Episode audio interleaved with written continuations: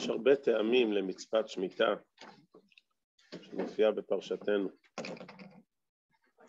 יש טעם אחד שהמטרה של השמיטה זה להזכיר לנו של מי הארץ? של הקדוש ברוך הוא. ויש טעם אחד שהמטרה של השמיטה היא מטרה לעזוב קצת את העבודה וללמוד תורה ולהתקלות מבחינה רוחנית. ויש טעם של השמיטה לעזור לעניים. ואכלו אביוני עמך, כך נאמר בפרשת משפטים, שזה שאתה מפקיר את השדות, אז uh, אוכלים מהאביונים. אבל גם בפרשתנו וגם בפרשת משפטים מופיע לכאורה טעם נוסף, מיוחד, במצוות שמיטה.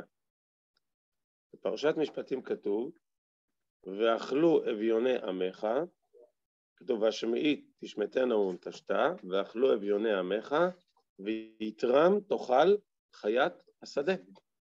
וגם אצלנו בפרשה כתוב, לי בהמתך ולחיה אשר בארצך. לכאורה טעם חדש.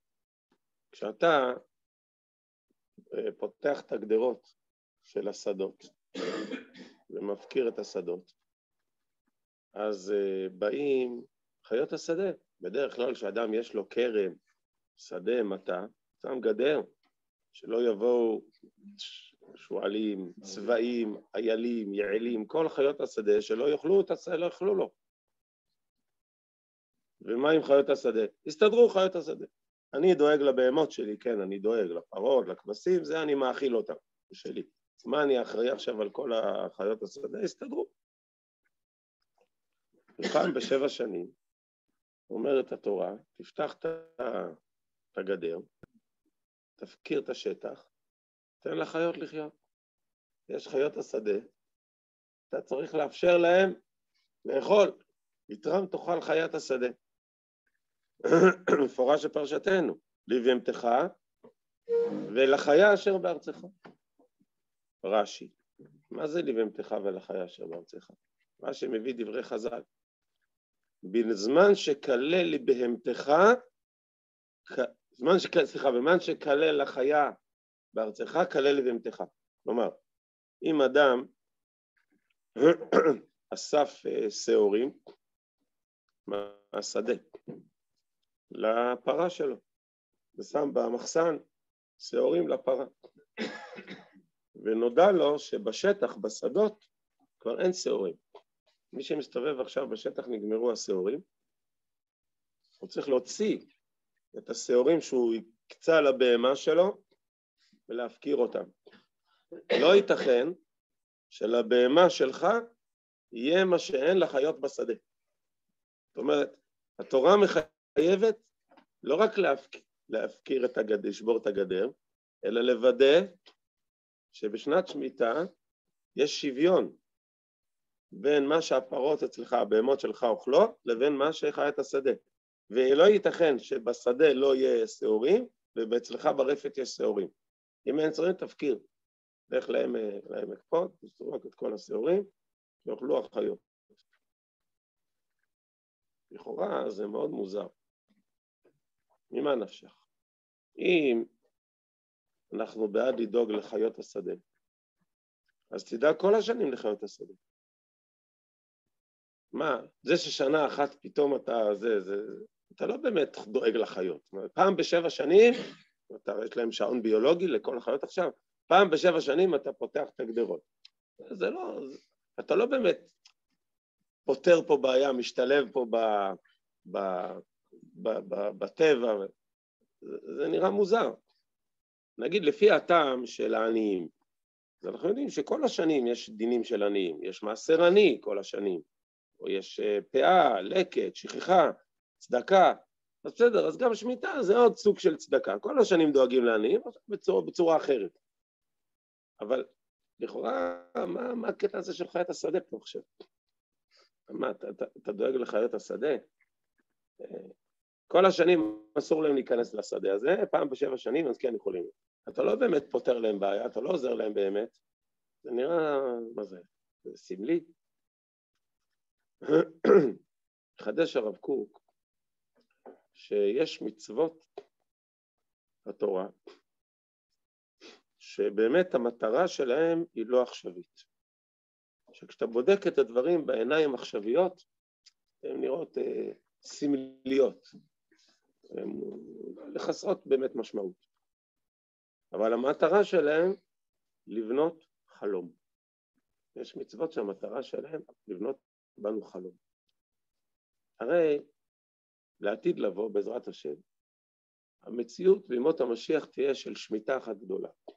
כולנו נהיה בשנת שמיטה מתמשכת. למה? כולם ידעו אותי למקטנם ועד גדולם, כמה הם לים מכסים, לא רעב ללחם, לא צבא למים, אף אחד לא יעניין אותו כלום. לא שדות ולא כרמים ולא שום דבר, כולם ירצו לעבוד את השם. ויש שפע כלכלי, אומר הרמב"ם, כך הוא מתאר, שיהיה מלא ברכה, ויהיה ברכה גדולה, ואנשים לא יעבדו יותר מדי בשדות, ילמדו תורה, יהיה שפע, יהיה ברכה, יאכלו מה שיש ויסתדרו. וגם לא יהיו עניים, כי אף אחד לא יהיה לחפש נכסים, אז יש מספיק שפע לכולם, אף אחד לא ינסה לעשות כסף ולא להעלות מחירים, כי זה לא יעניין אף אחד. אז לא יהיה עניים, וכולם ילמדו תורה. אז מה נעשה עם מידת החסד? מה תעשה מידת החסד בעולם? הרי למי היא תופנה? אף אחד לא מעניין אותו חסד, כי כולם לא צריכים. אז הוא אומר לעתיד לבוא, אנחנו נעשה בעיקר חסד עם חיות השדה. זה החסד שנהיה לבזמות אמות המשיח, אנחנו נעשה חסד.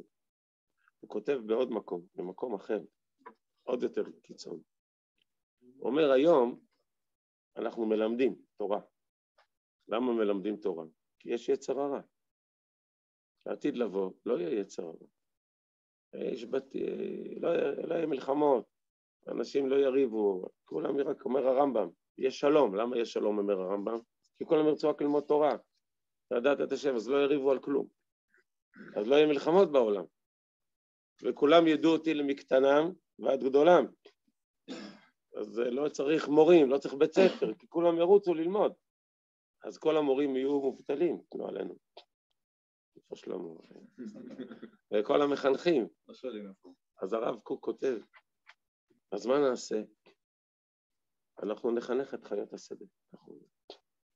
שלעתיד לבוא, אנחנו נחנך את חיות השדה. את השועלים, את הזאבים, את הנחשים. זאת אומרת ששנת שמיטה, היא מצד אחד יש לה אמירה עכשווית, אבל לשנת שמיטה זה לא רק אמירה עכשווית, שנת שמיטה היא בעצם פותחת לנו חלון למה שעתיד להיות. תדע לך, אתה יודע מה העתיד? העתיד שהכל יהיה פה שנת שמיטה אחת גדולה. כולנו נהיה בשמיטה. כי כולנו רק נלמד, נתענן ונהיים רוחניים.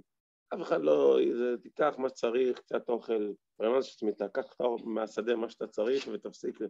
אף אחד לא ינהן אותו להרוויח, למכור, לקנות, לוקחים מה שצריך, יאללה, הולכים ללמוד.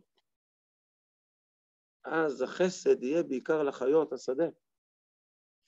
זאת אומרת שבכל מיני מצוות צריכים לראות שיש למצווה משמעות עכשווית, ויש מצוות, או חלקים במצוות, שהמשמעות שלהם עתידית. והתורה בעצם באה לחנה, לעצב לנו את, את החזון העתידי שלנו גם.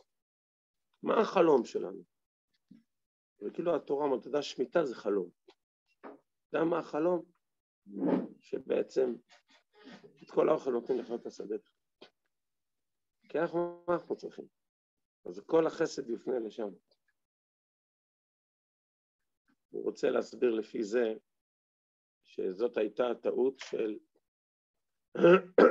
של אה, אלישע בן אבויה.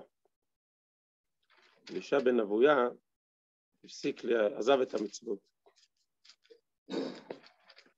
אלישע בן אבויה אומר, הוא מאוד התעמק בטעמי מצוות, נכנס לפרדס, התעמק בטעם של כל מצווה. ואז הוא התחיל להבין את הטעמים של המצוות. ואז אמר, תראה, יש מצוות שאני רואה שהטעם שלהם לכאורה לא, לא רלוונטי, אין מה, הוא לא מעשי, כמו למשל, סתם דוגמא, יתרם תאכל לך שדה, מה, מה הטעם בזה? מה, מה, מה יוצא מזה שאני פעם בשבע שנים נותן לך את השדה? ויש מצוות שהטעם הוא נכון, אבל אני כבר, אני כבר לא צריך את המעשה בשביל הטעם. נגיד, אתה אומר, תשמור שבת כדי לעסוק בתורה. אני עוסק בתורה כל הזמן, אז אני לא צריך לשמור שבת. זאת אומרת, מרוב עיסוק בפרדס, מרוב עיסוק בטעמים, בטעם של המצוות, אז יש מצוות שהוא אמר לא צריך לעשות כי כבר הבנתי את הרעיון, ויש מצוות שאומר אין להם רעיון, אז לא צריך לעשות. וזה טעות. כי יש מצוות, לא מודדים אותם לפי הטעמים הנגלים לנגד עינינו. כי לכאורה פה היינו אומרים, מה לך ישר בארצך? מה ההיגיון בזה? יש, יש כל מיני דברים במצוות שהם באים לעצב אותנו, לעצב לנו חזון וחלומות ושאיפות שהם לא לפי ההסתכלות העכשווית שלנו, הנוכחית. ואל תגיד, הבנתי. יש הרבה, יש, המצוות באות לבנות בנו בעניינים ארוכי טווח, לעולמות שעדיין אנחנו עוד לא יודעים איך הם ייראו בכלל. מה יהיה בימות המשיח, מה יהיה בתחילת המתים? הם בונים בנו חזון וחלום ושייכות לעולמות עליונים.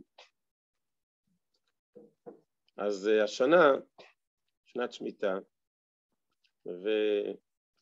ומתעוררת בנו איזושהי נגיעה כזאת אה, עמומה במושג הזה שנקרא חיות השדה. בדרך כלל זה לא בטווח הדאגה שלנו, אנחנו לא אמורים לעסוק בזה ביום-יום, אבל זה חלק מהחלום, זה חלק מהחזון שלנו, שיבוא יום, בעזרת השם, שהחסד, האנרגיית החסד הגדולה של עם ישראל תופנה בעיקר לחיות. כי תמיד נרצה לעשות חסד. יש בזה אמירה. שתמיד תמיד אנחנו נרצה לעשות חסד, ותמיד נחפש ונמצא איפה החסד יבוא לידי ביטוי. אז שנת שמיטה היא פותחת לנו ככה איזה משהו בלב, בנפש. תדע לך, חסד תמיד תמיד יהיה איפה לעשות אותו. גם יראה לך שזהו